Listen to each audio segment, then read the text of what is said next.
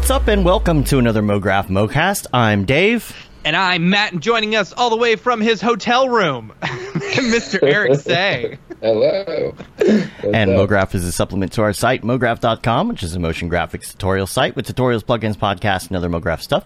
And on the show, we talk about everything ranging from motion graphics to Cinema 4D, After Effects, plugins, render engines, doing business, doing taxes, being a contractor, or working for the man. You can email us info at mograph.com. Let us know what you think about the show, questions, comments, concerns, queries, grievances, artist suggestions, show topic ideas. We're on mograph.com. If you want to come check us out, you can go to mograph.com slash live if you want to check out all the scheduled events. And you can go to youtube.com slash mograph and uh, you can check out all the shows and things. Definitely and, sign up for uh, that newsletter. Yeah. Because we may have some things announcing in the next few months that you'll want to be a part of. Absolutely. This is our this is our Magnum episode number three fifty seven, Oh, God. and uh, we're I love how you've always got these great little Yeah. quips that, like, unexpected. this is the we're going to talk about sports graphics, the meaning Yeah. of the meaning of life. Are we living in a simulation? You never know what We we are going to talk about. Probably. Yeah, and um, you know, some say it's a little slow right now. Uh, some people are saying it's a little slow right now. If it is, it's a good time to learn. So make sure that you pick up a copy of Stop Being Afraid of Houdini. Mm-hmm. Yep. Or Creating the Unreal. Yep. Or RTX On and learn Yep. some Unreal stuff there. Some ray tracing. Uh, Yep. Or Brush Up if you want to learn Procreate. You know. Dave, what's next on your list for learning? On my list for learning. Oh, Mm-hmm. that's tough. That's tough. Um, because I didn't really have any plans for learning until we talked to Barton the other day. Yeah, absolutely. Yeah, one hundred percent.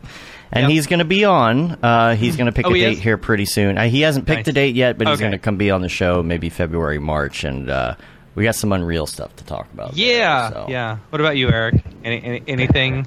What, you, what What's next on your list to learn? You know, my New Year's resolution was to learn Spanish, so we'll see how that goes. Right. Um, but uh, tech wise, if I could, if I could magically learn anything without the training, Mm-hmm. it would probably be Unreal. But I think I would probably have more fun actually picking up Houdini. Same. It's a Yeah. little more. It's a little more interesting, right? Where I feel like Unreal might just be a little more just kind of learning where the buttons are to do what I already know how to do. honestly, that's the way that I've kind of seen Unreal. You know, it's like you're going to do a majority of the work in your. At least this is what we were talking about with Barton the other day. We went and had lunch with him, uh, us and uh, uh, Sasha Vinogradova. She's in Dallas now, so she came and uh, we we had brunch. So I ate a bunch of pancakes and then went back to my house and took a nap. um, but uh, he he's had a couple of these spots that he's been working on in Unreal, and like.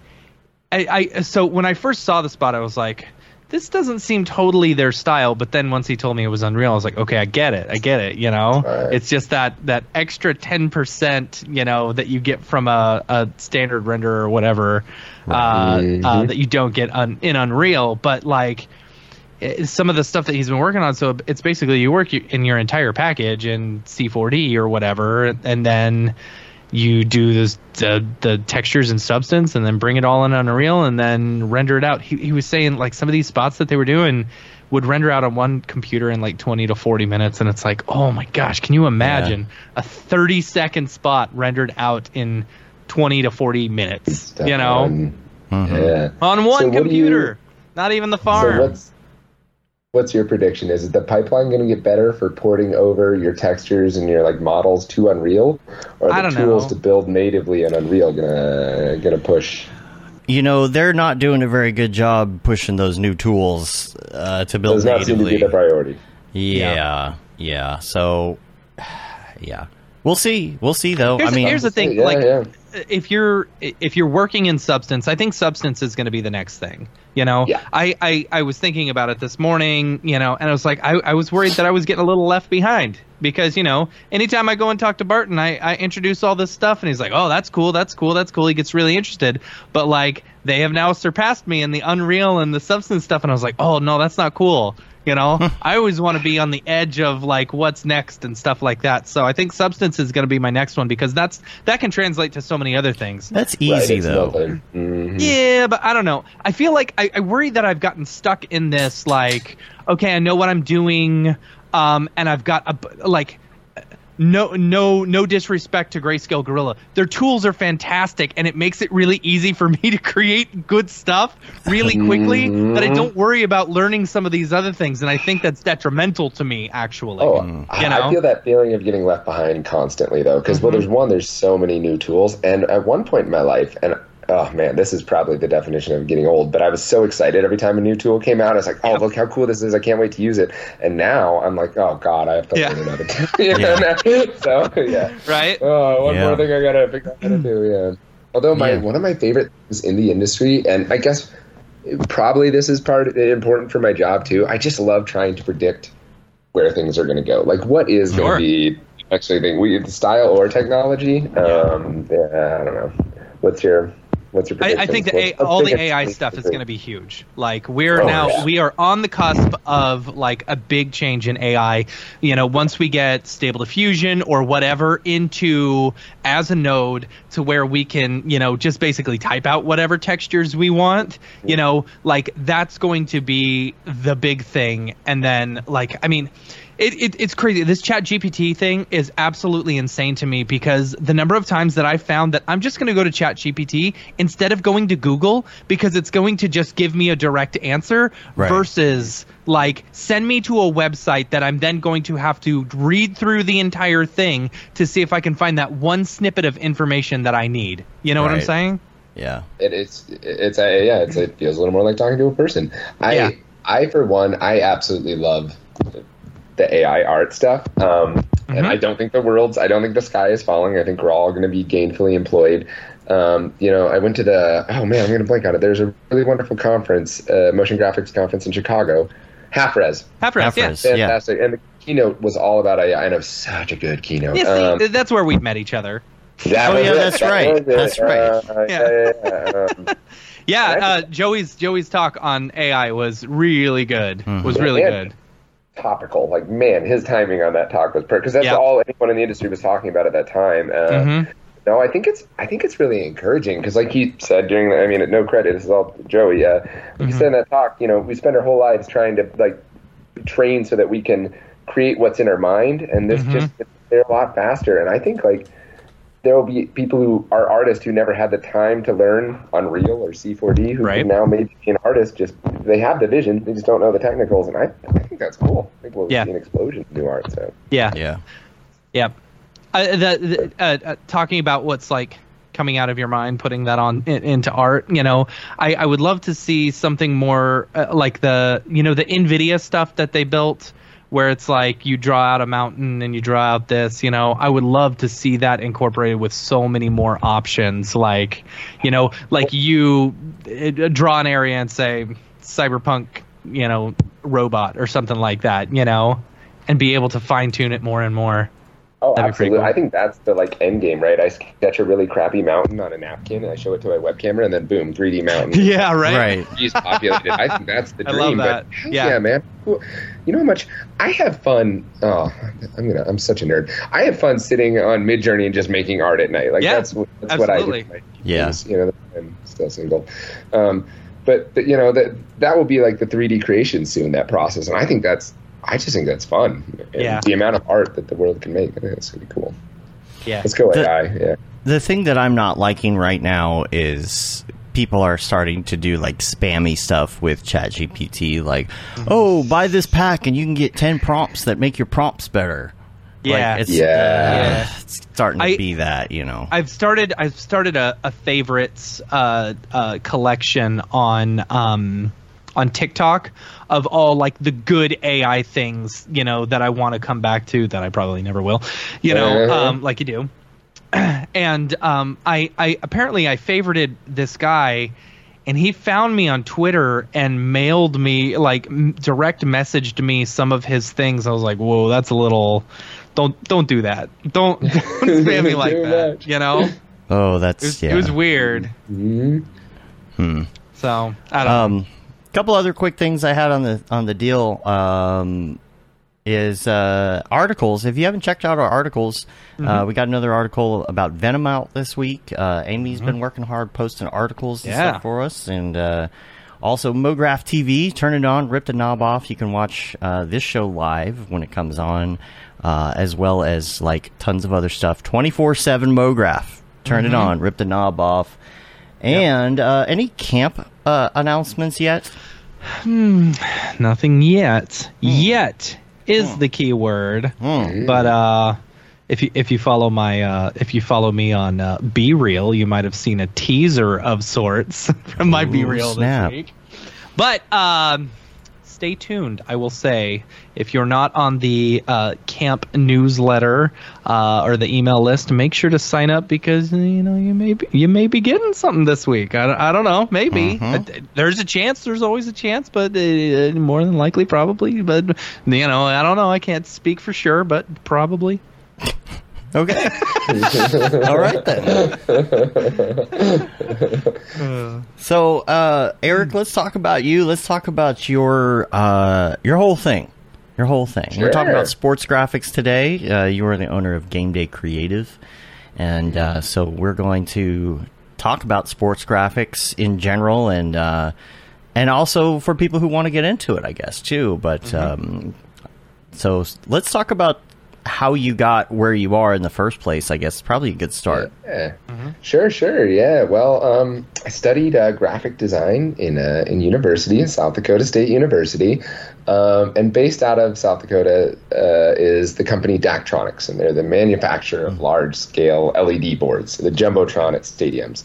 They had a they had an internship available or a student position available where uh, you know you could go and make graphics for these uh, for these scoreboards. So that's how I got my start, and you know I, I essentially learned motion graphics on the job. Uh, my university just started teaching a motion graphics class, where actually they brought in the employees from Daktronics to teach the class. So my boss was also my teacher, um, and then I kind of got my feet wet there, and I got to tell you, I sort of fell in love with with sports graphics. There's um there's a couple things I really like about them. One, more often than not, the sort of ask of the sports graphic is like make this as big and as impactful and as cool as possible, which is a pretty cool prompt. Like that's pretty uh, that's pretty fun. Um, I like the yeah I like the, it the style pow. System. Exactly. What pow, yeah. and Although unfortunately, no one lets us slam helmets together and have them explode. Oh, anymore. right, right, That's right, been yeah. done or something. Yeah, Yeah. So I guess we have to um, we have to reinvent No, it's it. because they don't want to encourage head-to-head. No, uh, it's the that's what it is. Oh, yeah. That's what it is. Mhm. Well, we were working on some of the Madden stuff a few years ago. We had two helmets hitting, and they're like, "No, you can't do that. We don't. We, we don't want to. yeah. We don't want to encourage head-to-head. You Yeah. know, stuff." Well, I think another thing that was cool about it is like the style of sports graphics. Just you know, the status quo for what sports graphics were was um, this like really high tech metal looks and glass looks and stuff, which was just kind of like graphic artists just showing off what the programs could do. You know, Right. and part of like the at, part of the style that got adopted is like what is the coolest thing that we could do with these programs. So that made it a really fun uh, fun space to explore. However, as like the career matured and the industry matured, um, the one great thing about sports is it has a it has a great staying power. You know, it's been popular forever. It will continue to be popular forever. I was saying before the show, you know that linear television, the sports broadcast, is the the part that still has staying power that isn't losing out to Instagram, um, which is great. So I think there's also a big like need and place for graphics uh, in sports broadcast, and I actually think they're great for displaying information, elevating the experience, and all of that. So. I think it's a pretty good home in the, the sports graphics space. I'm definitely uh, definitely happy that that's where I found myself, and and it's still fun to create the big exciting stuff. Sure. When you're creating them, are are you are you specifically focusing on uh, like uh, commercial sports graphics, or are you doing like entire broadcast packages for like okay, this is for Sunday night football. These are all the you know the bugs and the lower thirds and everything. You know. Yeah, no, we do we do all of it. So actually, we just finished uh, the World Cup package for Telemundo. Just just got done airing. Uh-huh. You know, and those packages like that are nine months long and something like three thousand deliverables, and you know they're these Yeah. huge huge lifts where it's every component of it. And then we also do some of the some of the smaller stuff too. If someone's just looking for you know a bumper or just even like an open for the sports package, uh, we'll do that as well. I find for me, I really enjoy the complete packages because I, I don't know, part of like I like the design side, but the system side of things also I find really interesting. Like how do we build a visual language that's going to work for everything you need Yeah. for your yeah, for your graphics and even like your emails and the verbiage and how like how you select Mm-hmm. stock photos. Like we come up with a visual strategy for all that. That that stuff's really rewarding. Yeah, Yeah, yeah, yeah. yeah, like when we, yeah, yeah. When you went to And- school, though, did you start uh, like what kind of things were you learning in school to kind of get you to that point? Though, were you doing 3D in school or? No, no. My education was uh, strictly traditional graphic design, which actually did work out pretty well because uh, you know learned some things about uh, typography and stuff. And we do find pretty frequently, you know, a lot of uh, the really good 3D artists cannot lay out type to save their lives. um, so there's there's some good intersection there. Um, but then on the job, you know, uh, that that job I had, I did that all through school, and then that led to uh, employment after school. So I had like. Six years of practical you know um, motion uh, graphics training which was which was really great. Um, and actually they had their program was really well. They gave the, the students some it was really good. They gave the students some you know some space to explore. So some of it was hey can you resize this animation? But some of it was can you just just you have it two hours play around make something cool you know you're surrounded by experts in the field. Actually this is something that I have, as far as like predictions and stuff go, that I have yet to crack. So that was an incredibly good experience being around other professionals. You'd walk around and see what was cool on their screen, or oh, that effects looks really cool. How did you make that? And while I like how remote work is going, I think there's a lot of really great tools. I haven't figured out how to recreate those moments Yeah. in the room, and I I'm a little worried about some of the up and coming uh, you know students or you know people joining the workforce because you gain so much by Yeah. Being around people or just that moment. How do you make that? That was 100%. cool. Mhm. yeah it's it's hard to recreate that in, in a work from home environment i mean we've got we've got our discord where we're, we're on all day and you know i know dave will always throw his you know watch my stream but like how often am i sitting there just watching his stream Right. you know Right. so I, I don't know it's yeah i I- there is there is something to to be said about working in an actual studio alongside people alongside other creatives and being mm-hmm. able to pick their brain you know and like oh how did you do that? What did you do that? And then just up in your game so much more you mm-hmm. know? But then you got the drive and you don't want to deal with the drive every day in the drive. commute. It's like the commute's murder. You got to right clothes. Yeah, it gets hmm. rough.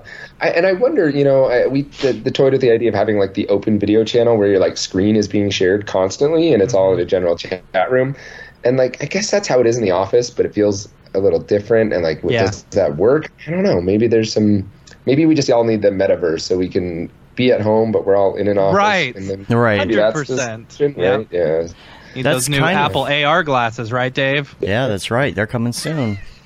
That's how uh, that's how Barton does it. I mean, they're not sharing screens constantly, but they do Yeah. have their cameras going on Discord, kind of like what we're doing, except we're not all in the same company.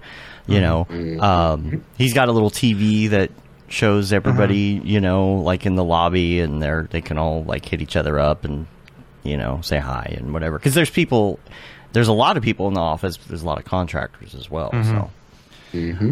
Well, and one thing I found, I feel like for the social side of things, it works. Like there's people I've never met in person, but I would call them my friend. So that mm-hmm. connection mm-hmm. develops over time. But it's the the, the the coaching part or the you know helping out. The, yeah, that I don't. If anyone if anyone cracks that code, let me know. Yeah. Send me send me an email when when we figure that one out. Yeah.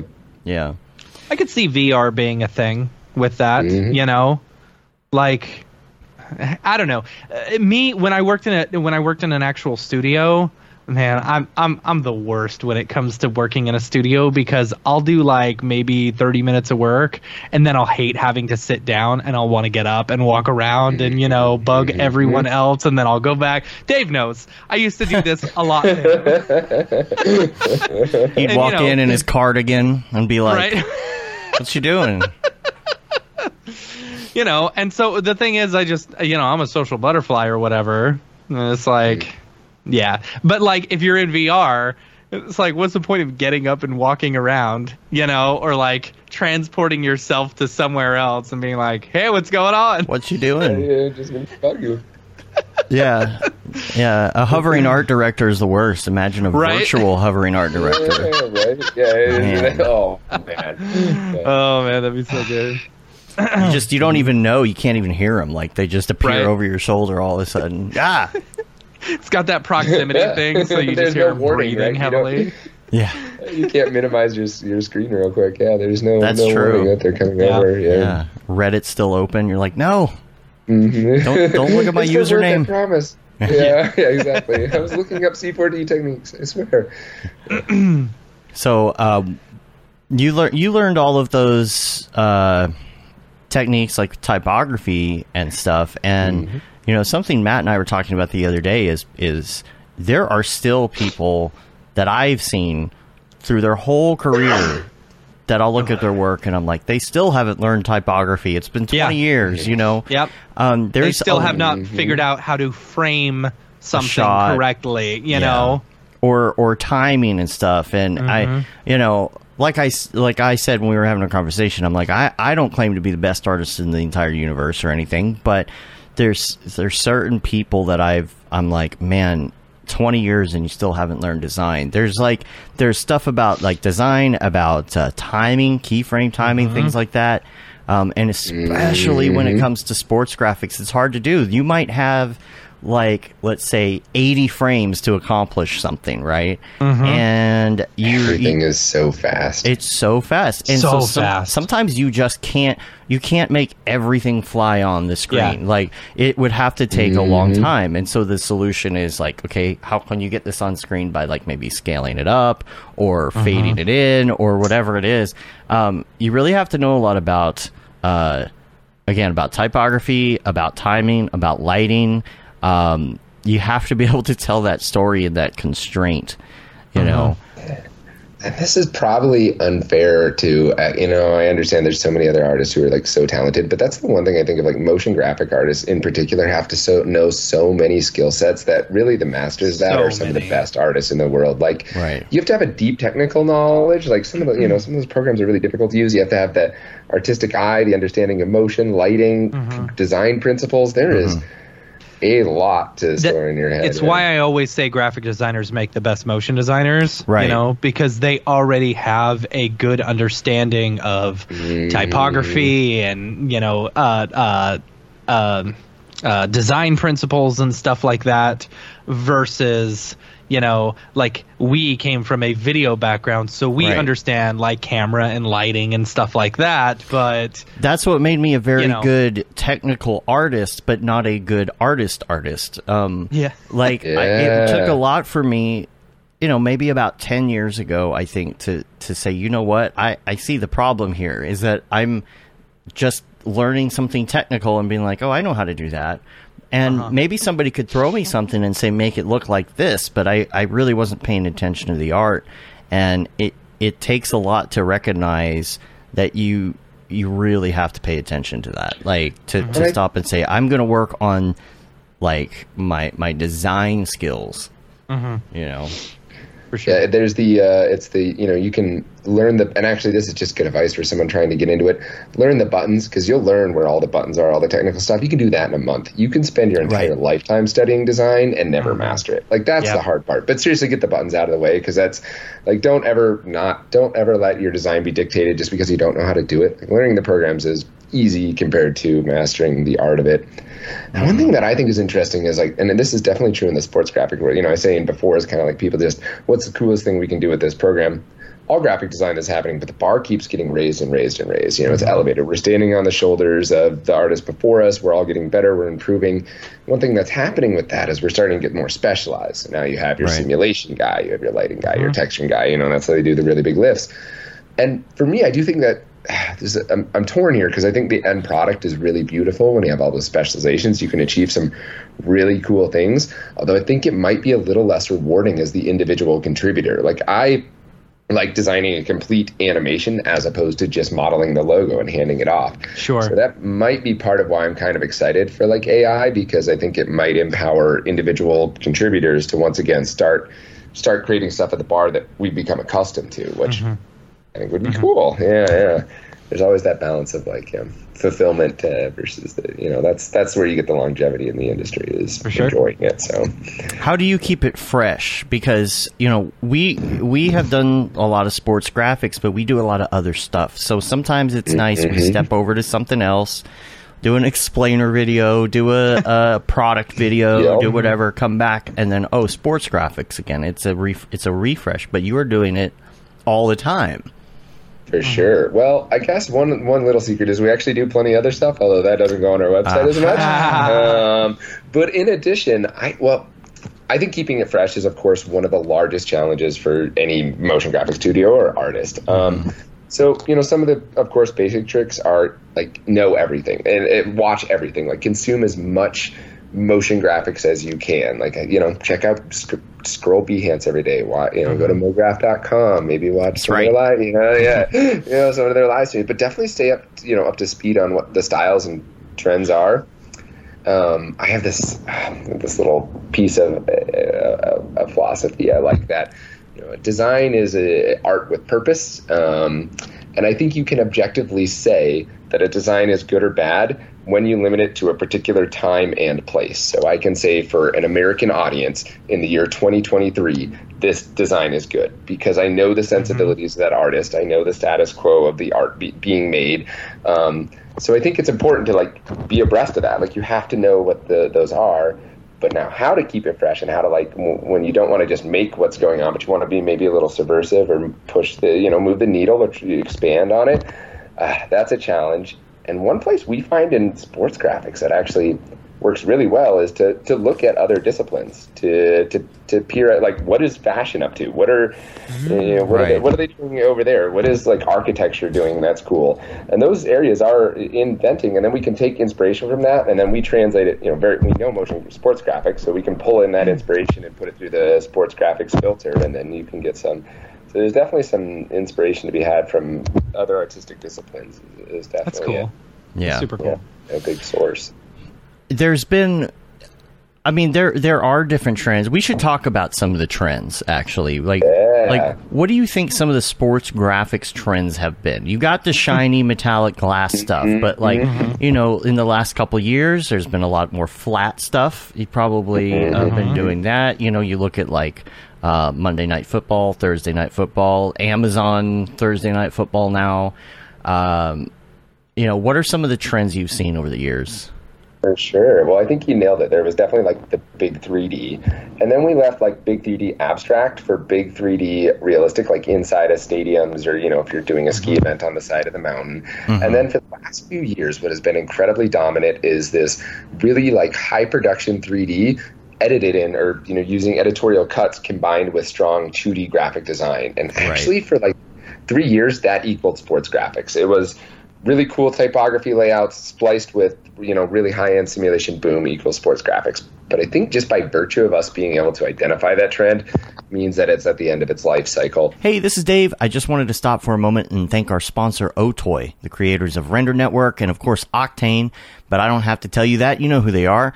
You see the results of their render engine all over the interwebs. And we're very grateful that they're supporting what we're doing at MoGraph.com from this podcast to MoGraph TV to events like local meetups and Camp MoGraph and all our community building efforts. We can't wait to show you what's in store, all thanks to their support. Go check them out at otoy.com.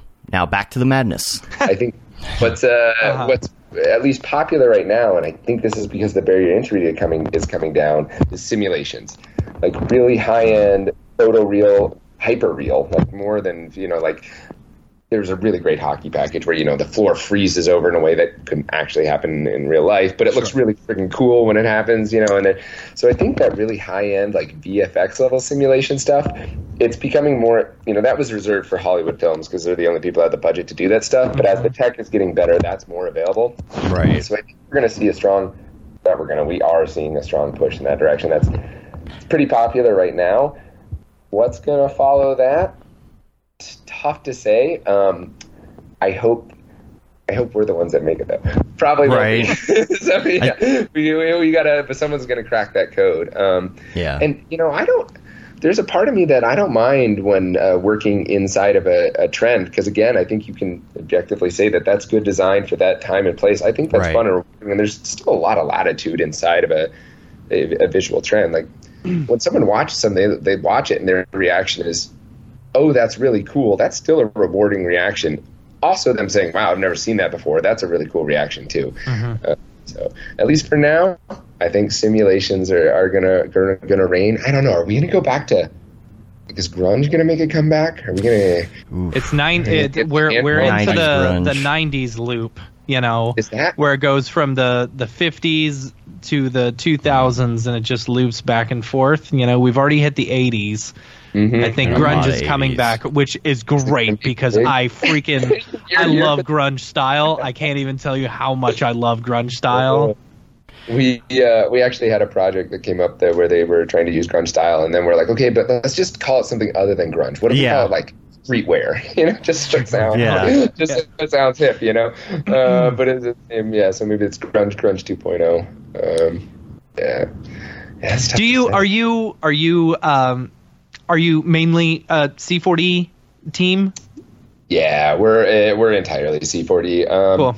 We'll, if necessary, we'll uh, you know mess with the other programs, uh, especially if that's what the client needs Yeah. to deliver in. But that uh, definitely has some complications. So we're primarily C4D Redshift pipeline with After Effects compositing. Cool.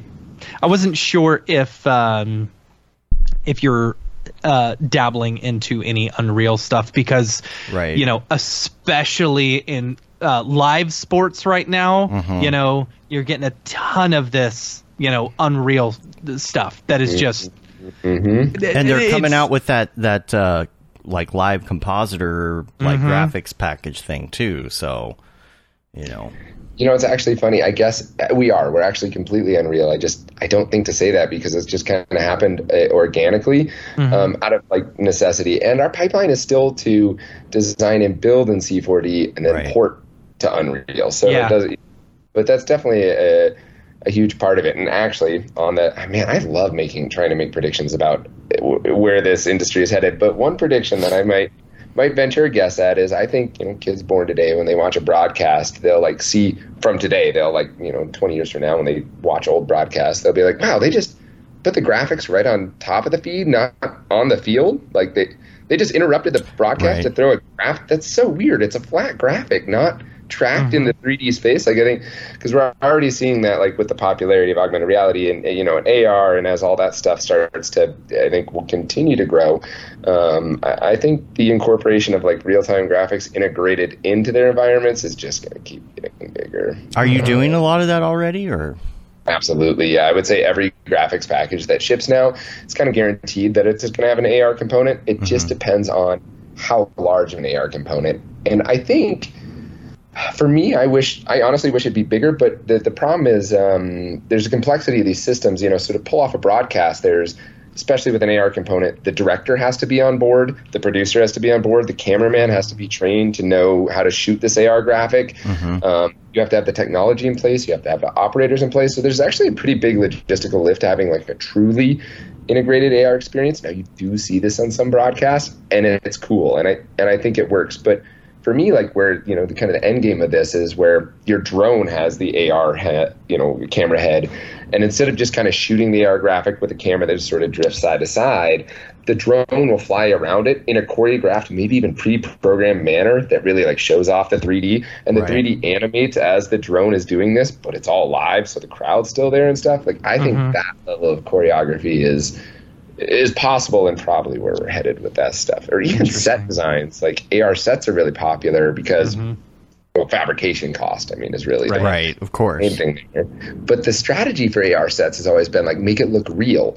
But i think that's a little bit of a dated way of thinking because we're not constrained by physics anymore. Like i don't i don't have to worry about whether or not this is can, i can support this 10000 piece of steel i can just have it floating there or more importantly i can have it animate so I think there's probably some opportunity for sets to act and respond to what the anchor is talking about or what the talent is speaking to. Mm-hmm. Uh, so I think we'll probably, and I also think that might be a little jarring for viewers now, but as they become more and more accustomed to it and they look back at old sets, they'll be like, oh wow, it's so static. The plant just sat on the shelf the whole time. It didn't, mm-hmm. you know, yeah, it didn't change colors as they were talking about different teams. It's so weird.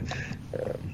Jason, oh, Jason was asking about Joey's talk in here. Uh, it is not online yet, and that is one hundred percent my fault because uh, we the the person operating the board at at um, the Half venue we were at at Half Rez. Uh, I gave them or we gave them a, a card to record it on, and every twenty minutes there's like two minutes missing. And so I'm trying to figure out how to take the ambient audio maybe through Adobe Podcast and fix Yeah. it. It sucks. Anyway, It's gonna back to this. No, I, I also Um, blame that on me because I should have run a cable directly to our audio done that, thing. Yeah. But I mean, he's like, "Oh yeah, give me an SD card. I'll I'll record it right on there." All right, Yeah. cool. Yeah, we're working on Mm. it.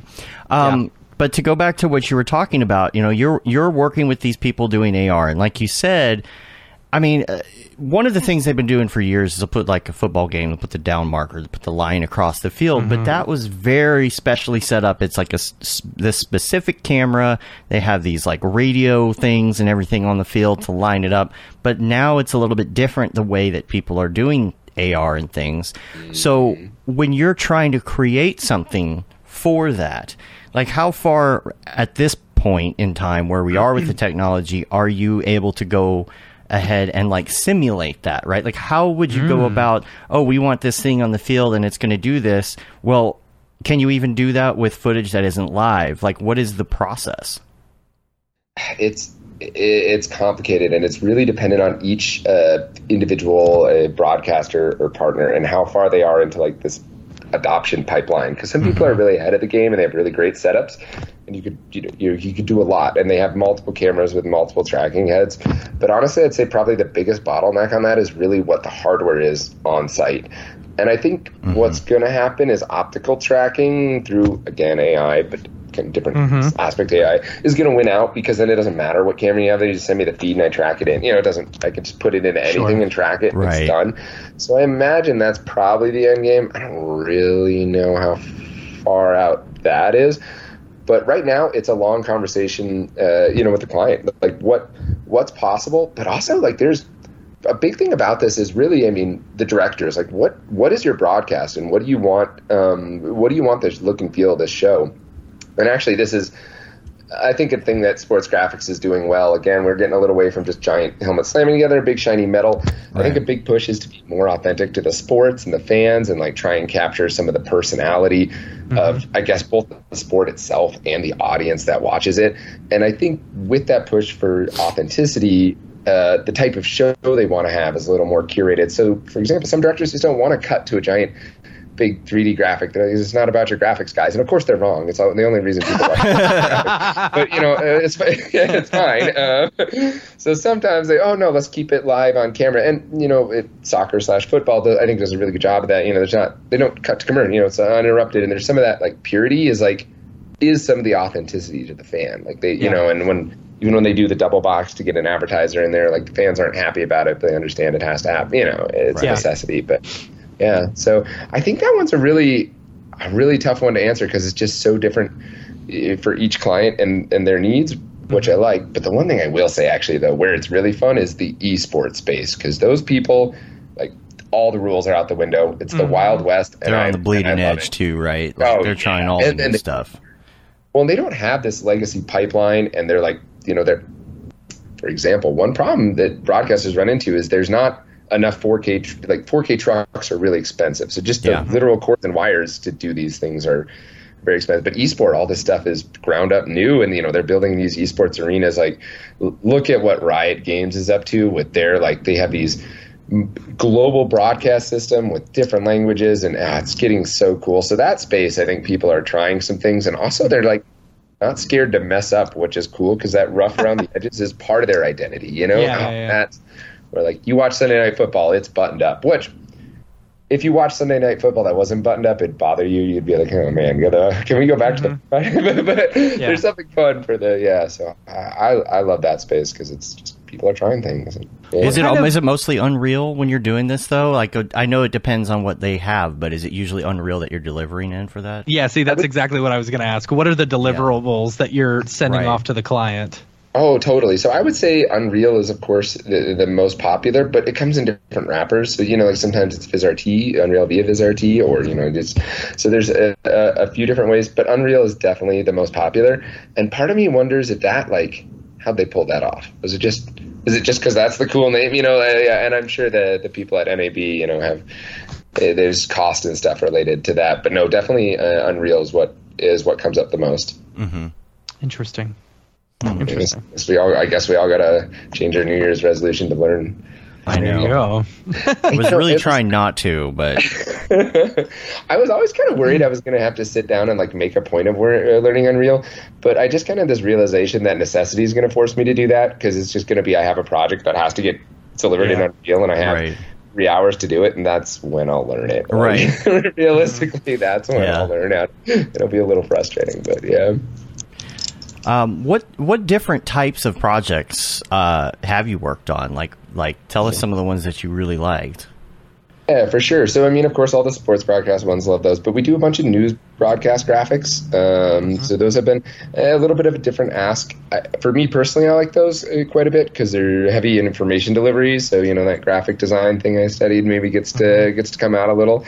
I like that. Um, we also did a bunch of uh, work with Twitch, and uh, honestly, I really do love that space. It's just so fun to see them, uh, you know, trying to trying to innovate and try uh, try different things. Um, we do some we do corporate events uh, we do commercial broadcast um, let me think which ones so really the big sports oh we do jeopardy that's right um, the uh, Oh yeah, the you know, just Jeopardy, no big deal. um, the ones that are the most exciting um, for me are really are the, the large sports broadcast packages. I think you really get to kind of show off like you know one years of practice, and you know you get to play with the, the tools you love, and they're they're really these big 3D moments, which which I love.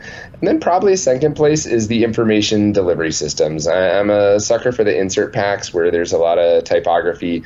I like how complicated they are and how many uh, different things you have to satisfy with those. I think those are those are really fun too. I think it's funny You know- like that you you have the Sunday night football in here because as part of the Madden package, Matt and I had to imitate the Sunday night football. Sunday- so we had funny. to basically iterate on what you did. And we didn't want it. They didn't want it to look too much like Sunday night football, Right. but they wanted it to n- n- look like Sunday night football. Right. You know. Because that's what That's it's supposed to be. Yeah. Mhm. It's funny. Right, right.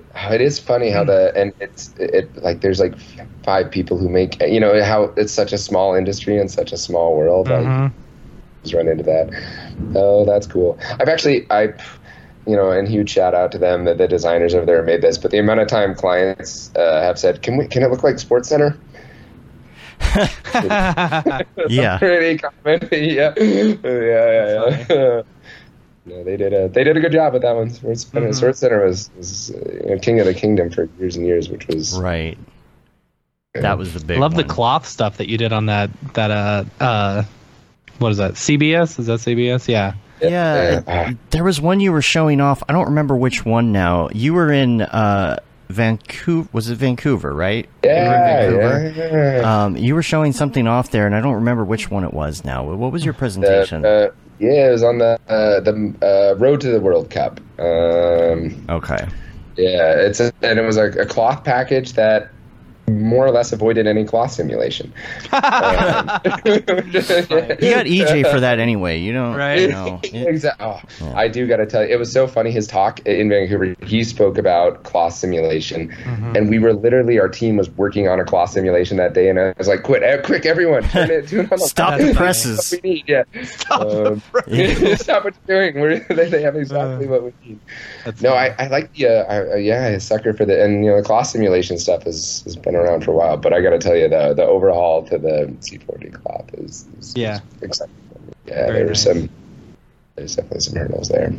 yeah, Vancouver was great. Vancouver uh, got to finally do SIGGRAPH again. You know, Mm-hmm. um, hung out with uh, Ellie. Uh, We what was our we we were having a conversation on the meaning of the universe. I'm trying to remember the one specific thing we were talking about where you you kind of like we had this conversation, then a couple days later. You hit me up again. You're like, man, I've been thinking about that the other day. It totally Oh, messed I know my exactly head. what you, I know exactly what it is. Which You- one? I, I wasn't even there. It was there's a theory that when you die, you never actually die. That's right. You just go on to a different, you Universe. know, universe, and you Right. continue. You know, the rest of the people around you, they'll die, but you can never actually die. You just go on to the next universe. yeah, You're in the timeline where you you didn't die, and then all Right. other ones Mhm. did, and that of course you are because otherwise you wouldn't be experiencing it. Which is Mhm. yeah, no, that was that. How'd you know that? How'd you know? I honestly, I, I was thinking about it just like today or yesterday. Yeah. you know, Yeah, and you just Mm. keep going, and you're just in this timeline where uh, medicine and biotechnology is going to get so good that you're just going to keep living forever. And Mm-hmm. So, so what is it? Are we in a are we in a simulation or not? yeah, we Yes, are. So what's the verdict I on think this? Is We that, are. I'm beginning. And is it to Unreal that's powering the simulation? It's not unreal, it's, but it's definitely unreal. Unreal Ah, Infinity. see what you did there. Yeah, yeah, exactly. Oh. Especially with the stuff coming out now that uh, that um, you know some things don't even really like exist unless we you know observe them and and all of that you know the double slit experiment and man it makes I see too many TikToks on it you know that's I've problem. seen the TikTok on that too. It's like the computer just isn't processing it until you look at it. Um, there was, I'm going to screw this up, but very recently someone won a, a Nobel Peace Prize for this about if a tr- is essentially if a tree falls in the wood does it make a sound and no, it doesn't. Like unless Yeah. unless it's experienced by something, it doesn't exist. Was kind of yeah unless it's their observed. Yeah, And- yeah, yeah. The only thing that I don't understand about that is Real in- engine. in in I like some way that. shape or form it actually like what it does will the molecules hit something and butterfly effect and cause something else so i mean technically it could all be observed it has to be but i don't know i heard neil Right, degrasse tyson actually going off on this talking about Mm-hmm. well you know the reason that you know we we don't see a lot of the stuff beyond what we can see in the sky could be that reason like it's just it hasn't been the the cpu isn't running any cycles on that right. It just doesn't because it doesn't need it. You know what? Well, the one thing I do like to think about is Hmm. Human like, music. yeah it. this is good. Low power. Uh, Um, the one thing I do like to think about with that is, at least for like from our industry standpoint, is actually well, one, I think it's really exciting because as like the metaverse maybe starts to pick up a little steam, and we actually do try and you know push this VR thing, and inter- we're going to be the ones who get to make that universe because we're the Yeah. ones who's got the Right. which I think is sweet. Like we're, I think we're well positioned, and actually. As artists, like, don't sleep on the fact that the, like one of the largest tech companies in the world announced they're like putting their entire emphasis on making the metaverse. Like, Meta came out and said this is they're the biggest com- one of the biggest companies in the world is and I, I don't know if it's going great for them but it is cool to, to be in Yeah. this industry because that I do think there's a huge push in that direction I think making that world's fun but on the like are we in a simulation standpoint I think at least for us all we have to do is trick humans which I don't think is that hard you know it doesn't have to be a hmm. perfect simulation it's just got to be enough to convince us right which you know I you know I Have y'all seen Dark City? no. Uh, it was it was uh, a movie that came out in 1998, um, and it has it has messed with me a lot. You know, it was about the same time that you know The Matrix and the Thirteenth Floor came out. So Hmm. like, what I it about is this dude lives in the cities and he's having like w- weird memories of his past. Which include like his wife that he can't remember and blah blah blah. But what ends up what ends up being is that like every night when everyone goes to sleep, the city changes and then they completely change everyone's memories, you know, to like Oh, sure. observe how people react. So it's like for me, it's not so I haven't been, you know, so much on, you know, what is is if this is a simulation or not, but or what it, it's is this the actual next day versus did someone mess with me and I am not experiencing the actual day that I have lived? Like is my whole life just a made up story and I'm just living this moment right now until I fall asleep? And then tomorrow it will be a whole nother story. I mean I have all these memories. I remember everything but you know. Mm-hmm. Mm-hmm. Will tomorrow will I be. Dave? Will Dave be me? You know? Stoner thoughts. This and the theory that that uh, everybody has been everybody.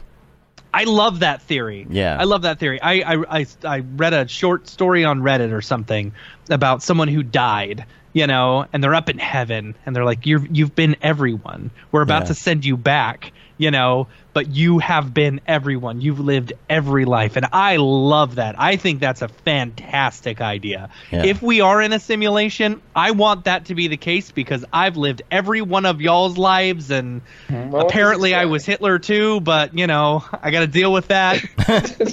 just some baggage. Right. I'm rooting for reincarnation to be the, the to be the actual right. Like uh, I want, Right. I want those. Yeah, I, I want to know what it's like to be a gazelle. I've seen everybody's internet history. and you still invited me I've to the seen everyone podcast? naked. wait, wait. Yeah. Yeah, we could be in a simulation though. I mean, like the sky could be in HDR, you know? Mm-hmm. And the further we expand out, the further you have to make the HDR. It's got to get a little bigger so the satellites can get up there. Somewhere there's a graphics artist where they're like, "Hey, they invented a bigger telescope," and he's like, "Damn, Damn it. it! You're telling me I have Oh. to paint eight more universes? You know, how long that simulate all they're like, these "We're gonna need this by tomorrow," and he's like, "But you're gonna pay my full rate, right?" And they're like, "No." Right. No. I got to make this whole universe over the weekend. right? You know what? I've come up with a way to where we can just place a texture image over the over the lens of the uh Of the over the telescope. telescope. Yeah. Right. It's AR. Yeah, right? Yeah. Man. Do you do you think that someday our technology will actually get that powerful to be able to simulate? Because we're already doing stuff like simulating quantum physics and uh, wormholes and you know. I guess yeah. I think it depends on your definition of success in that. Because I think to get the power where you can simulate something that's completely convincing for my senses as a human, you know, touch, smell. Yeah, mm-hmm. I think so. I think they can trick me in a convincing way that I don't care that it's a simulation. Which sweet. So like quantum qubits or whatever they call them are basically just pixels. Voxels. Right. They're voxels. Right? Yeah. There's a Quantum quantum voxels, physicist yeah. somewhere who was like, "No, That's not how any of this works. Yeah. Stupid graphic designers. Yeah, right. Not everything's graphic design. Yeah. Dave, you're not thinking fourth dimensionally. Yeah, that's my problem. This is heavy. so, um, I guess to switch gears a little bit, have you uh, done any like solo projects or anything like that? Do you have plans to?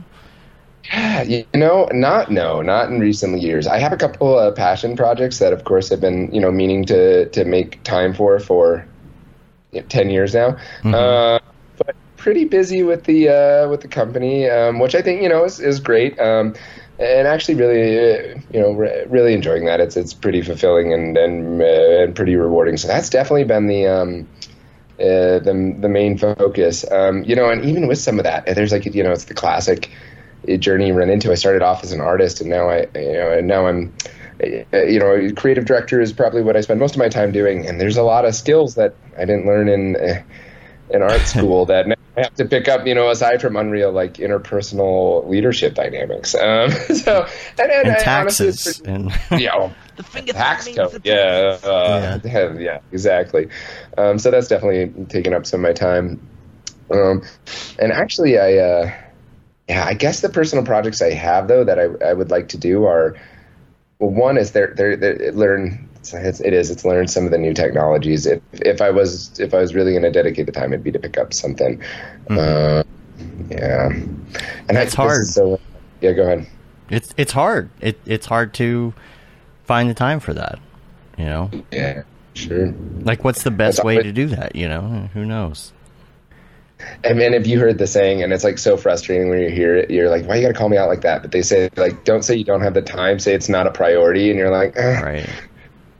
but, but Yeah. surfing, that's a priority for me. well, that's- Don't take this away from me. Yeah. Right, exactly. Um, there's, well, I've said it on the show before. That it, it, cover your ears. the The thing that Merlin Mann says is, you don't have to find time to masturbate. and I, I know it's a little lewd, but it's it's kind of true. There are things in life that uh, are priority and, and are not on the schedule, and they happen anyway.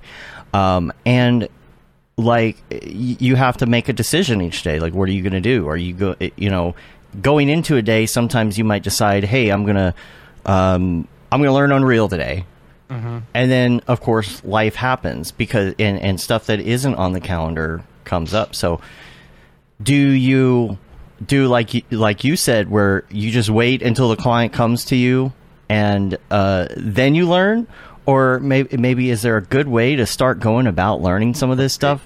Like if somebody right now is like, I need like me, need to learn Unreal, um, but I don't have the time. Mm-hmm. How do you how do you get your foot in the door? That's a good. You I, I well, man, you definitely just do. necessity. Yeah, Right? I think it's this. Just start is the probably the biggest thing, right? Is just start. Yeah. You have to Uh, like I, I spent I, I spent I, I got picked up for an Unreal job uh, for the next few months and so like you know I don't know it that well. So I spent two weeks. I had no work, you know. So I invested two weeks of my time kind of like learning it. I didn't spend that entire two weeks, but I'd go into it and play around and you know, I would I would try different things and stuff like that to see what worked best. But you just got to do it.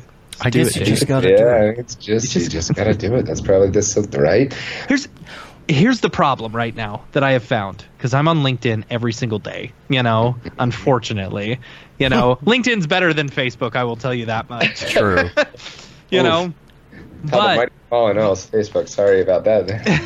Deep- The amount of jobs- the amount of jobs that are on LinkedIn right now that are looking for Unreal artists like are exponentially huge. You Right. know, the thing is if you want to be a C4D artist and this was another thing that I was struggling with, you know, where it's like, okay, do I learn substance and uh, or do I just keep on keep it on and using Greyscalegorilla textures and you know, doing my thing or do I have to I've I've got to expand, you know, because it's like the jobs out there right now are especially dedicated towards Unreal and some of the companies they don't give a crap what you're working in Right. as long as the end pipeline is in Unreal, you Right. know.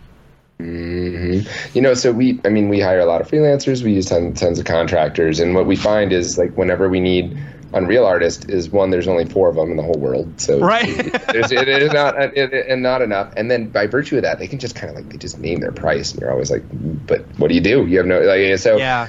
I guess maybe maybe that's that's how you get motivated to learn it is you look at the page.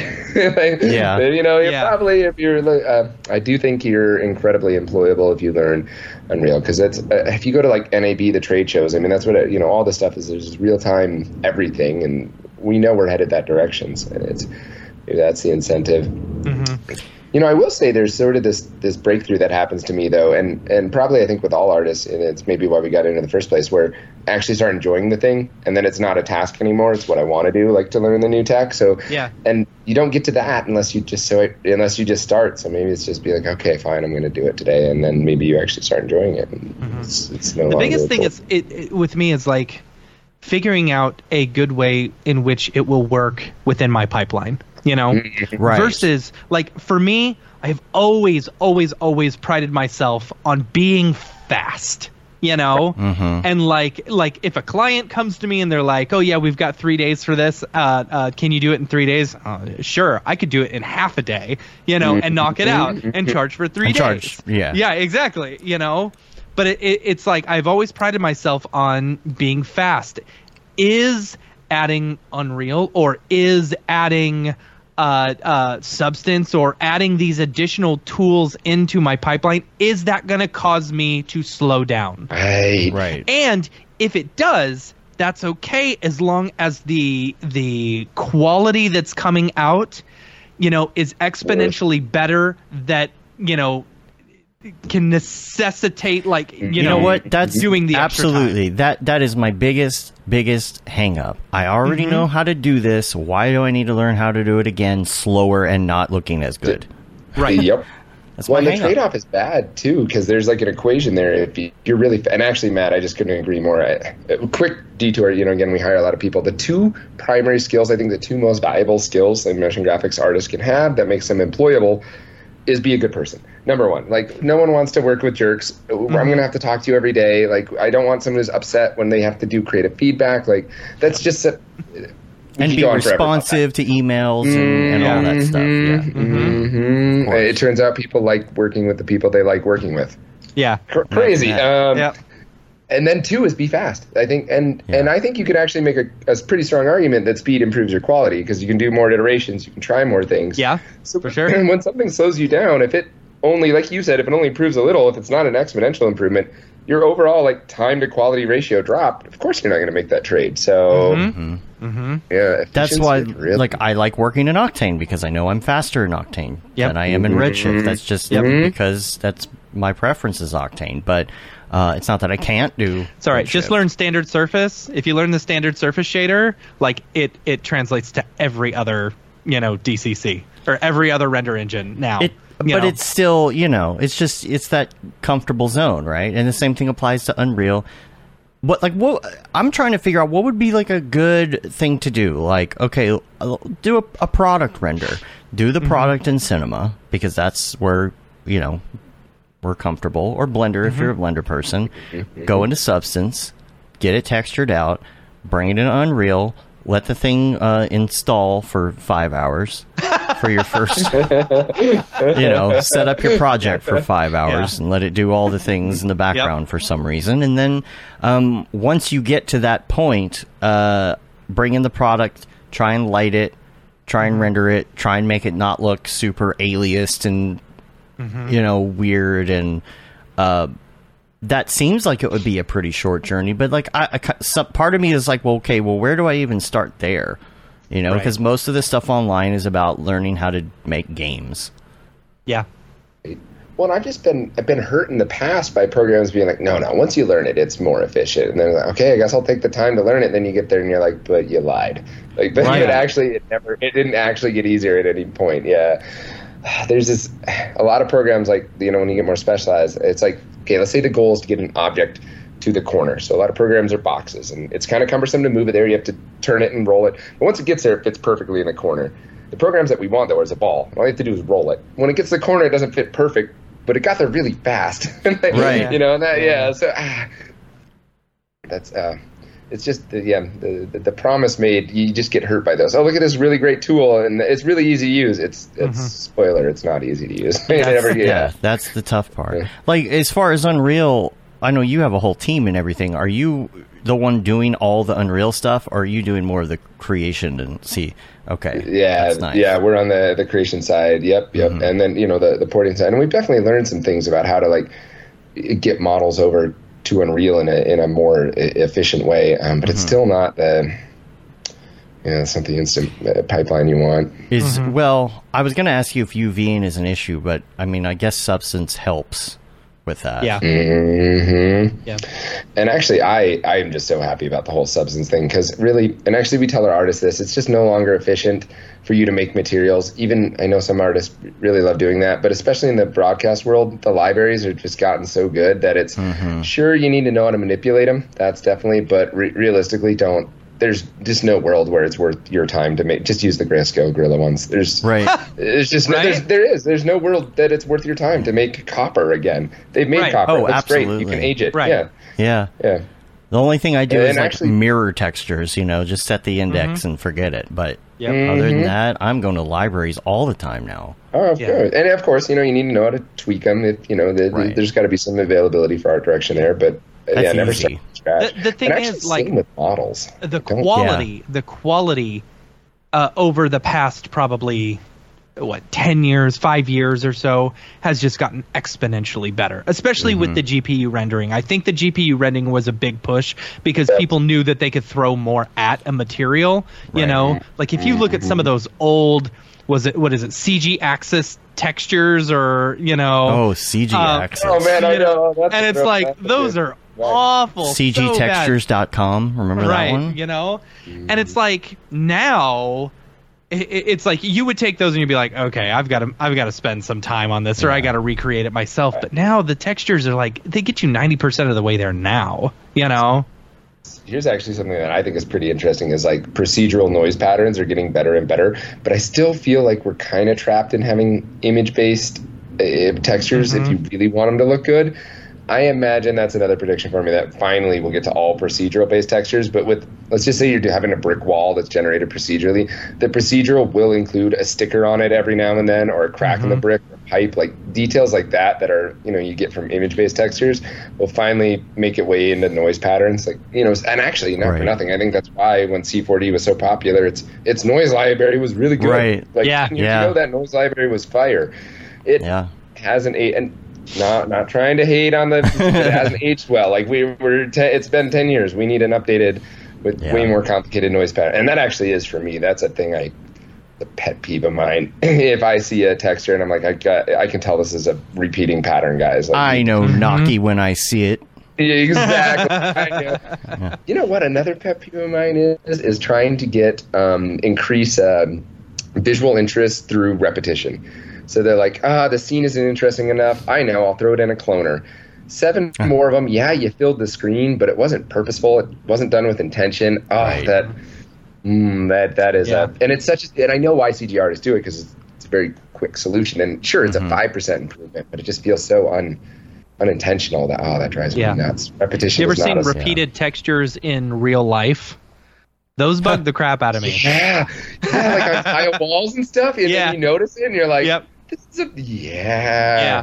I noticed that Like, first uh, thing as a kid. driving kid. down the freeway, driving down the freeway, anytime you see some of those stamped like concrete on the side and it's the exact same texture, you know, or my tiles. My tiles in my Mm-hmm. Freaking shower say, yeah. are all like Linoleum. the same texture or there's like 3 of them that are the same and I'm like, "Come on, guys. This guys." is when you know you've been in CG too long, Right? Totally, like you stare at the shot and you're like, I will say though, I've actually been in a couple like showers where I'm like, you did a pretty good job with it. Like I'll find two tiles identical, but I'll be like, it's a pretty complicated tile pattern here, guys. right, Like, right. Yeah, like someone, someone Yeah. put some time. This is not just a noise. I mean, and like the guys who are doing the tiles in my in my they kept them the same way instead of turning them. Right. it's like, come on, at least Rotate 'em. rotate, rotate. Yeah.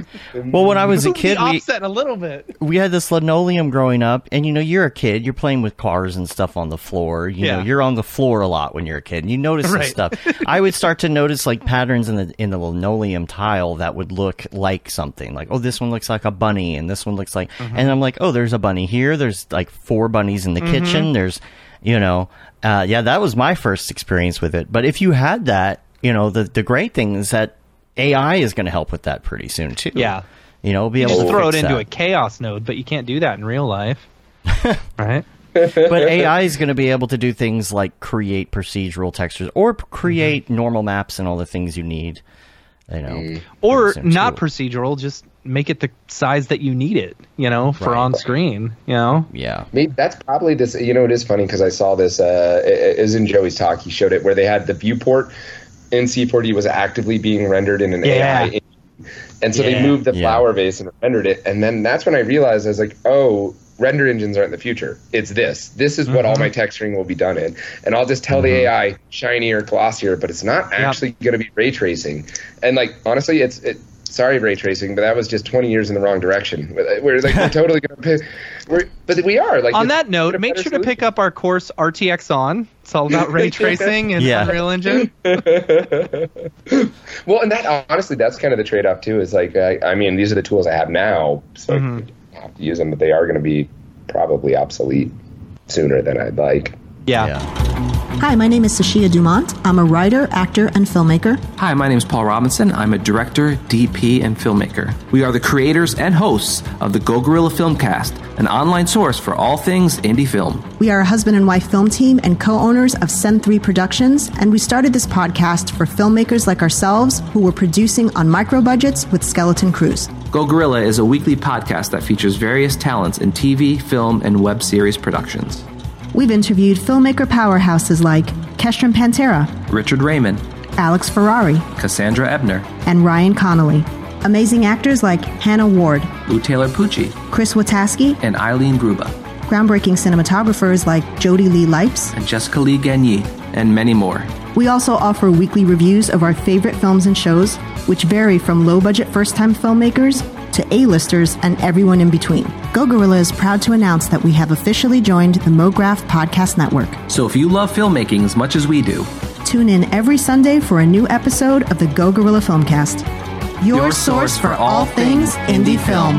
Now available on the MoGraph Podcast Network. Noise patterns. Yeah. You Well, know, we- I actually saw is it the thing once they they asked some students like, hey, write down a you know t- numbers one through 10, 500 digits or whatever, and then they're gonna have a computer generate them. And the problem is like when a person tries to think what they think is random, they don't put five sevens in a row. They change the digit every time. But true random is sometimes there's just 10 sevens in a row. Right. And that's Right. what that's what noise patterns don't do well right now. Is they're Yeah. just different digits in each one. Yeah. Yeah. Pseudo random. Mm, Yeah, exactly. It's it's pseudo random. Yeah. Yeah. yeah. That's why they use uh, static generators to get real randomness. So I okay, Like point, is, pointing a camera at a at a TV with stat uh, analog static. Oh. is that and that's how they pull it? That's how you get real random. Um, because uh, just the way that technology works in general, technically you Could can't have be real ran- random. Yeah. Mm-hmm. So if I you heard it's point like a camera, Well, I mean, if you know about all the background radiation from the Big Bang and exactly how it works, you know exactly what number it's going to come up with there's because no you know random. what There's that no static is going to be at that exact point. Yeah. Okay, this is oh, I heard this fact, and it's my mind does this. It like logs things as either credible source or uncredible source. So I'm not actually I love sure. that. and, and what's getting bad though is like credible source is starting to be like the front desk guy at the Blink Fitness.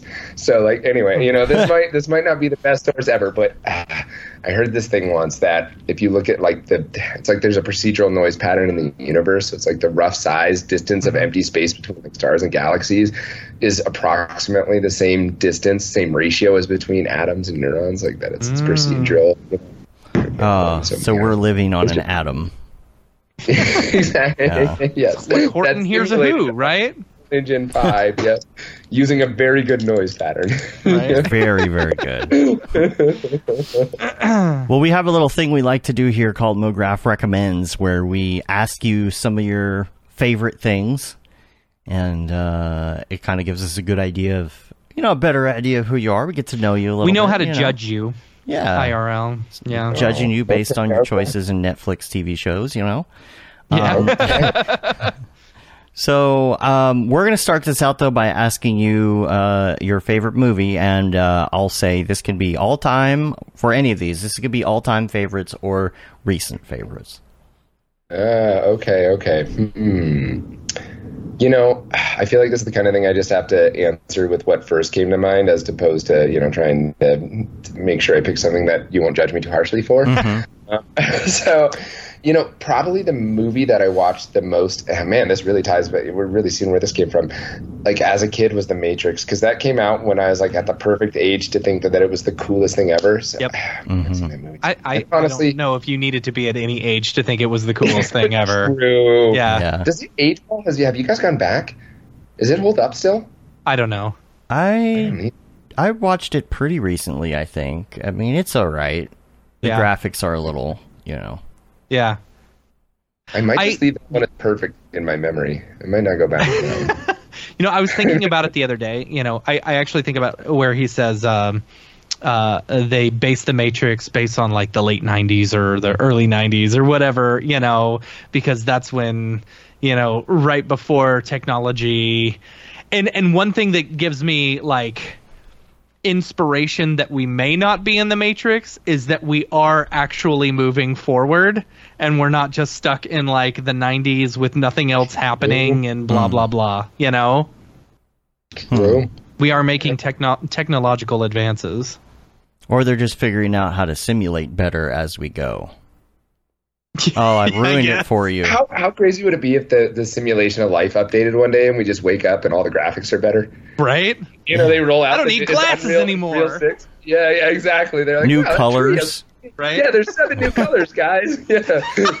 The colors, children. Oh man, Blurple. honestly, what? Blurple. Oh, you know how popular Blurple would be? Like all the graph that would be the trend in graphics packages. Oh, Blurple. yeah. oh man People would not get enough of it. Oh man, To have some new color palettes to work with, man. that honestly is the graphic designer's dream. Yeah. Oh, Mm-hmm. can we can we get seven new colors? And you can smell them. smell of vision What smells like blue? oh man that's funny So the Matrix, yeah, The Matrix. That's a good choice. Good, Yep. good. Okay, now TV show. So I'm not a huge person. Uh oh, we're losing you. We're losing you, Captain. You, you got glitchy. the Matrix found out that we figured it out. Yeah, And they're like, they're on to us. we gotta end this now. Somebody's on Ah! Dropbox. Right. right, I'm telling. Damn it, it caught. Somebody's Um, on Dropbox in the Matrix. Yeah. oh, it's funny. Um, oh man. Uh, so I guess the last TV show that I binged out, I actually is the perfect. I had an overnight project, like I had to work pulling all nighter due to you know scheduling mistakes on my part. Um, you so uh, yeah, and uh, I watched um, uh, Chernobyl, just the whole series. Oh yes. Good. Oh, Saw a couple good, episodes. man. It was really good. Yeah. Yeah, Yeah. it was really good. I don't know how accurate it was to the actual thing. I mean, I'm assuming it's pretty accurate, but I did hear there were a couple things that were not that were a little. Like they probably They what? probably spoke Russian. Right. Well, that's Instead of- probably the first thing. Yeah, I'd say. Yeah, that was really good. yeah, that was a good one. Yeah, where where is uh, Kevin with his? Uh, it's been a while. Kevin hasn't been showing up lately.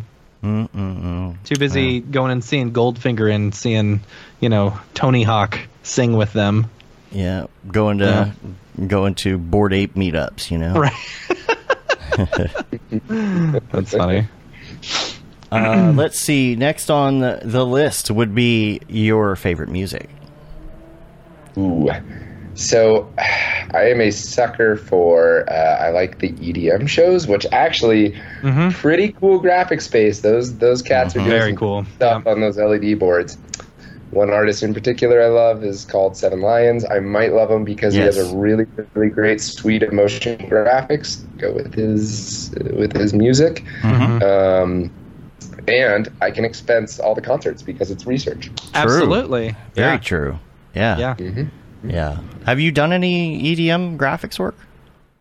Just a little bit. It's only when it overlaps with a live broadcast, and you know where they have like a halftime show or something to mm-hmm. that effect. Right. Really enjoyed it, and actually that's something you know I, with the start in the LED space. I love that. I love environmental, mm-hmm. like where the screen's actually casting light and stuff. I do too. Yeah. I and you've got you've it's like you get to work in all these as as as hard as it is, you get to work in these really weird dimensions. Yeah. You know, which I think Yeah. is cool.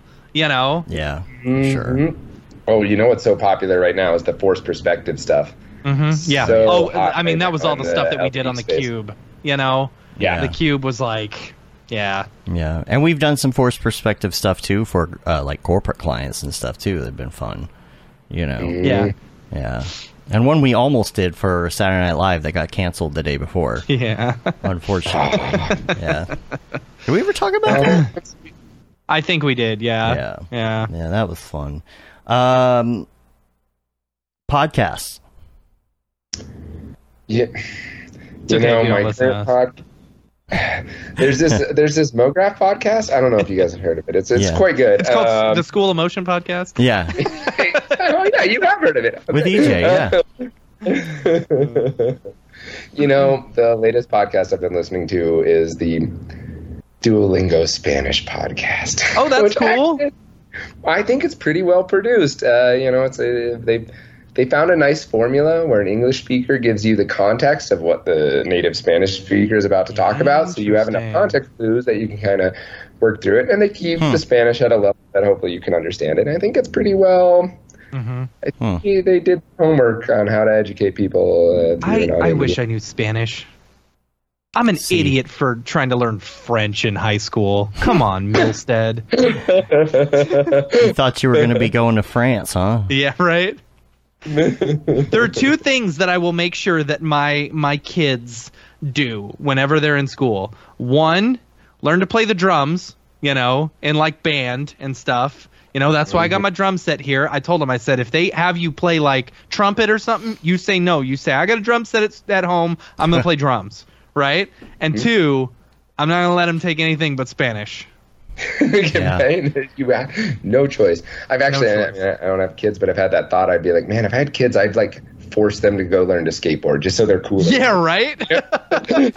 my my daughter took Spanish, immersive Spanish, for like six years. Still can barely speak Spanish. Thanks, American education system. Time well spent. yeah, all her education, even math, was done in Spanish, but still she can't speak Spanish. Really? I mean, she knows some, but it's still like, you know, can sure. you talk to this person? No. Yeah. All right. Well, uh, what was the cool. point? All right. That's actually another thing AI promises to fix, right? When's the Babel just gonna? When, when can I just talk? Right? And, you know, we just right. translate. Actually, uh, somebody I went to high school with owns a company that's doing that. Cool. Randomly. Mm. So yeah. Make um, that universal translator. That'd be awesome. Yeah. And then with AR, they take exactly what you're saying and like change, change the, the, your mouth. face, you know, to where it's so actually. It, oh dude. Yeah. The only problem with that is it can't be 100% real time because words are in different right. orders in different languages. There's still right. going to be a little delay. Kind of dis- yeah, yeah, yeah. yeah. Um, besides render engines, mm-hmm. which mm-hmm. are you're you're mostly a Redshift, Redshift person, yeah. right? Mostly Redshift. Yeah. Um, mm-hmm. what plugin is your favorite?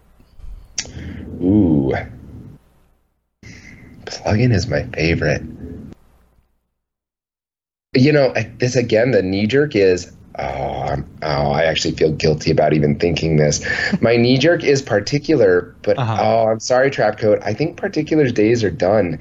Um, the reason mm. being, we want higher level simulations out of our part. The the demand yeah. particular doesn't look good enough good enough anymore. Mm, it doesn't have enough physics in it. But that was I mean, I got a lot of use out of particular for a long time. Oh, I mm-hmm. sorry, particular. well, what about X particles then? Yeah. Oh no, X particles I, I can get down with in, in Houdini. Oh yeah, for sure. Yeah. yeah. And that what you can do with them is really cool. Do you do a lot of Houdini too? Me personally, no. Um, on our team, every now and then. Um, really, we want to expand in that space, and that's definitely something we're looking to to grow in. It's because, like I said, I think that's going to continue to stay I think we got a couple more years of simulations and sports packages before that gets. Are you yeah. like so the Houdini if you've got someone doing Houdini, are you bringing that into Unreal, or are you only just rendering that? You know, because I'm really curious about the pipeline from Houdini to Unreal. I was talking to Houdini Mark uh, uh, on Friday while we were up at Already Been Chewed, and it's like he has been pretty heavily in Unreal doing blueprints and stuff like that. And it's like mm-hmm. I want to know that pipeline. You know, whether it will actually translate well or not. You know, we haven't had the opportunity to do a Houdini to Unreal pipeline, mm-hmm. just mainly because uh, you kind of went up against the logistics of it again. It's like, okay, we got to like translate this to Unreal and integrate it, and then if we want to do that with Houdini, the budget quadruples. You know, right? So for sure. Yeah. And the, what's the first thing we can cut from the budget? Do we really need those snow particles? Yeah, right. You know, yeah, yeah. the price tag's so high, so I think the barrier to entry's got to come down a little on that before yeah. we. Yeah. Uh, what about? yeah. what what about um uh what was the next one? Uh app. Muscle memory, pick up your phone, what are you in? Reddit probably. Ha. Okay. Probably nice. Reddit. Okay. Yeah, yeah, yeah, Um What are some of your favorite subreddits? Ooh. Yeah. Um I sometimes forget that subreddits exist, you know? And like I find like I'll search for a subreddit and then I'll enjoy it, and then Reddit will start advertising mm-hmm. me that subreddit, and they'll be like, "All right, I'll join that." You know, mm-hmm. I'll add mm-hmm. we modded, you know, modded we subreddit to yeah. my uh, to my list of stuff or my mm-hmm. CRT uh, subreddit. You know, Mm-hmm. You know what? I recently really just was a hero for me is uh, Buy It for Life. I think is what it's called. I do like Buy It for Life. Mm-hmm. There's too many people who don't show the uh, the longevity of it, but they just show it right when they buy it, and they're like, "This thing's lasted me six months." Derp. derp. And you're like, "Yeah, of course it yeah. did. Yeah, it's it's made of metal." Yeah. yeah. uh, I recently had, and this really spoke to me. There was this incredibly detailed conversation about white waffle knit shirts which is one of my favorite. And Okay. I and it was just, uh, yeah, and I was and I, you know Oh, yeah, I think that was like just the other day, right? It was Yeah, like yeah, some this- German company that creates those shirts. Dude, I'm telling you, I- the 45 minutes advertisers like how awful advertisers getting on there and they're like, because I wanted to buy that shirt. I wanted to buy Yeah. that shirt. I was like, I, I would look good in that shirt. exactly right. now. Yeah, yeah, yeah. Yeah, yeah, yeah. Someone, Hmm. yeah. So that's uh, definitely. Oh, and you know, honestly, the Midjourney AI, the subreddit's pretty good. I, I Yeah. can't. Yeah, no, no, I can't do that. Can't do that. no. I need my Reddit for entertainment, not for worrying about my job. you know? Let's see. Um, video games. Um, the uh, the video game that I have poured m- more hours than I would like to, to talk about into is is the Binding of Isaac, which is Binding a procedurally generated video game. Yeah, Okay. it's a, a roguelite. Yeah, um, it's got a terrible. I mean, terrible in a, like a graphic style where it's like really inappropriate. Oh, But, gotcha. um, okay. The Yeah. uh, Uh, uh, top the down side scroller or whatever. Yeah. It's based Okay. off like Zelda One, Uh-huh, roughly, yeah. but it's it is procedurally generated, and their noise pattern is fantastic. wow, neat. So it, it's So what do you do good going through each one? Is it very similar to Zelda? Yeah, yes, it's a it's a dungeon crawl, but the items you pick up are very impactful on the way the game plays, and since it's procedurally generated, each run, each dungeon is Uh-huh. a very um, is a very unique experience with a very different gameplay. So it has a, a lot of staying power. So you Yeah. could play it multiple times and like it's a different game every, Every time. It kind of made me realize that once the, the noise pattern, because it's this game isn't quite there, but once the noise pattern of video games get good enough, that I could be mm-hmm. entertained by a single game with an appropriately good noise pattern for my entire life. You Interesting. know, yeah, That's I was a really good like idea. enough variety. Yeah, yeah. Mm-hmm. Huh. All right, here's a tough one. Favorite life hack. Favorite life hack. Mitch Myers turns the toaster on its side for some bomb ass grilled cheese. He's been posting a lot on TikTok, by the He way. has Go been. follow him. Yeah. Yeah. Man, that is a really that is a really tough one. Um, you know what?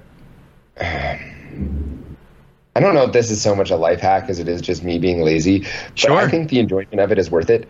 Is send your laundry out because it comes back professionally folded.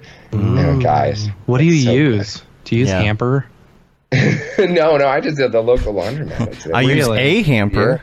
yeah, yeah, yeah. There's a mm-hmm. there's a subscription service called Hamper, and you know, like you basically pay for for each bag that you fill up. They give you the bags, and you shove as much on there. But go- then some random person comes and picks up your laundry, does it at their house, folds it, and then bring it brings it back to you. Oh, I don't So it's like the Uber. It's like an Uber Oh, of, of laundry, but you know, Oh, you got random strangers Don't send your favorite sniffing your outfit. underpants. Oh, Well, the thing is, I like I I know I lose some clothes doing this. Not Mm-hmm. because I've noticed that mine go missing, but because other people's clothes show up in mine. I'll get, a, you know, I'll, I'll, find, I'll get a T-shirt Yeah. and I'll be like, "This funny. is yeah." Uh, So how much does that cost? Well, okay. Here's the math. I tell myself this is me lying to myself. It's really just because I I just enjoy it so much. But I'm like, okay, you know, if I spend two hours of doing laundry and my day rate is X, Sure. right. you know, Right. really, I could spend. Um, the actual math is though it's probably like it's probably like twenty dollars to do my laundry, which is like way That's more okay. than the cleans in the building. Twenty Yeah. bucks per week. Yeah, I would say about yeah. You know, the That's stupid gym clothes just can't keep up with that laundry. Right. Yeah, okay, yeah. twenty bucks per week, but it's just for you yourself, right? and it's twenty dollars for happiness. Like, is can you really Right. put a price on? it? You know, so. I mean, yeah, yeah. and yeah, a good yeah, it's twenty dollars. yeah. Twenty bucks is twenty bucks, right? Right. yeah, yeah. That's funny. Are you going to any events this year? Are you going to NAB or? Definitely. You know, I absolutely love the conferences. One, because, you know, I get to see all my friends again in, in per- person. And honestly, I feel like I actually learn a lot. And really, you know, going back to the predictions of, uh, of doing, uh, of, of like guessing trends, um, that's where I kind of, you know, you see that stuff. That's where people talk about what's coming. Everyone's showing off what's new Yeah. and where they're headed. And I just feel like to stay you know, well educated about the industry, I, I have to. So I'm going to go to as many as I can, particularly Camp MoGraph. I've heard good. Have you guys heard of this? Mm-hmm. I have Yeah. heard of it. It sounds pretty Yeah, good. Yeah. yeah, yeah. You may want to sign out. up for that newsletter I am because you gonna may sign- hear some.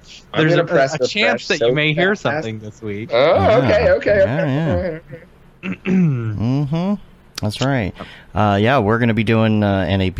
We're going to be uh, kicking off a tour with Maxon. Mm-hmm. Yeah, we're going to be uh, traveling around a bit. Yep. And, uh, cool. For my European friends, we may see some of y'all. that's It'll be right. fun. Yeah, Are there any locations you can talk about that you're particularly excited for? Nope. not yet. They'll- yeah, Nothing we they're actually they're actually LA. not solidified. That's the one I'm most excited about. We can say I mean, Dallas that's and go- LA. that's got to be an obvious, right? yeah yeah that'll be uh, that'll be a lot of fun we can we can see our friends hopefully uh, stay away from the row row but Yeah, I know. you know, it's gonna be tough. That's what's gonna happen. We're we're gonna have to like, someone's gonna get uh uh corona, and then the other person's gonna have to switch, and you know back and oh, forth. That's not let's gonna be hope fun. not. Ugh. Ugh. Yeah. yeah man thanks so much for joining us today and Yeah, man. Uh, Thanks for having me. talking Yeah, about the meaning awesome. of life you know uh, hopefully we can do more of that on the road get get a Mm-hmm. dr- you know get a drink or something and, and really go off on simulations Absolutely. Yeah, we can analyze the tile pattern of the bar floor. It'll be, yeah. Right. Yeah. It'd be about four drinks in. listen to me. Listen to me. You You ever looked at the tile pattern on the floor? yeah. You ever looked at the tile pattern on the Those floor? tiles are repeating, Are man. we? Yeah. Oh man. Oh, thanks, guys. So, You guys, yeah, yeah. Thanks Yeah. a ton. if if somebody wants to find you online or or uh, you know look you up or send you a message and ask you about how they can get into sports graphics, where can they go? No, absolutely. Uh, GameDayCreative.tv. That's the company site. They got email things on there. They got work on there. Hit us up, even if it's just to talk shop. You know, if you want to talk more about noise patterns, I'm thr- thrilled to do it. Absolutely. Um, we have, yeah, that's what we're hanging out. Awesome. Cool. Cool. Thanks, man.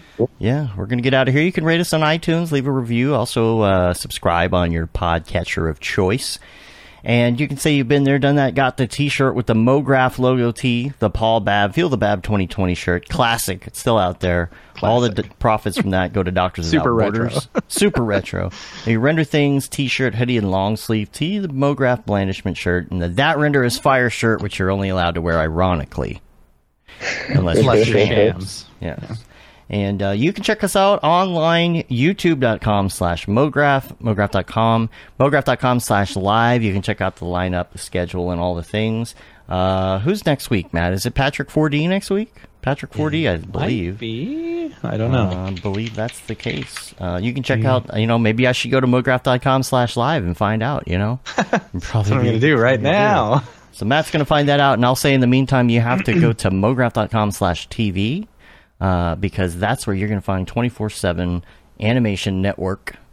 Did you find it, Matt? Is it Patrick Ford? Is it is it Patrick Foley? Is that his actual name? Yes. Yeah. Y- it's uh, not 123. 4D. His last name is not 4D. I know I knew that, but Yeah. I didn't know that his name was Patrick Foley. Apparently so, according Yeah. to his Yeah. information. Patrick Yeah. 4D, uh, he's been doing some really fun stuff in like ZBrush and you know, very very fun stuff. Food. Yeah, cool, cool, cool. Well, Eric, stay on the line with, with us for a second, and we'll we'll wrap up after the show. Mm-hmm. Uh, we're gonna get out of here though. Uh, until next time, I'm Dave. And I'm Matt. And I'm Eric. Have a good one. Later, yo.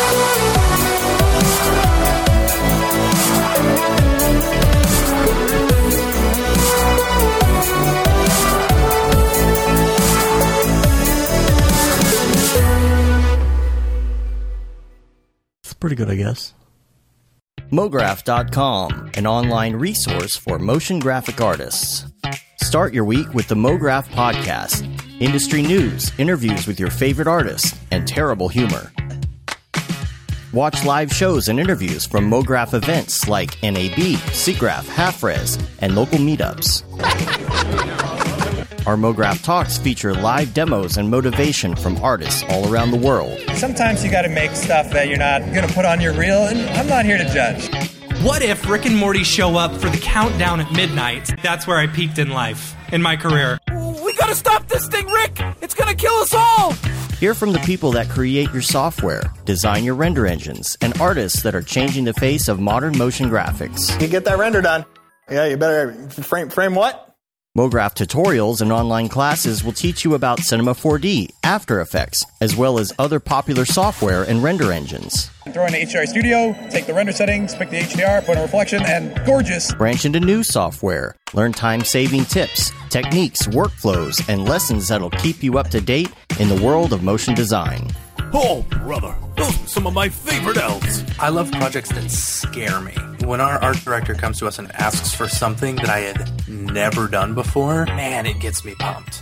Join the conversation in our live sessions. Check out our plugins or join the hundreds of daily active users in our Slack channel for technical help, advice, contests, or just to joke around. Real nice banana. Ah, that's so funny. All right. I'm going to live forever. Subscribe today and get the latest updates on our YouTube and other social media channels. Take all your dreams and just do it! We don't care how you get here, folks. Just get here. Subscribe to MoGraph.com.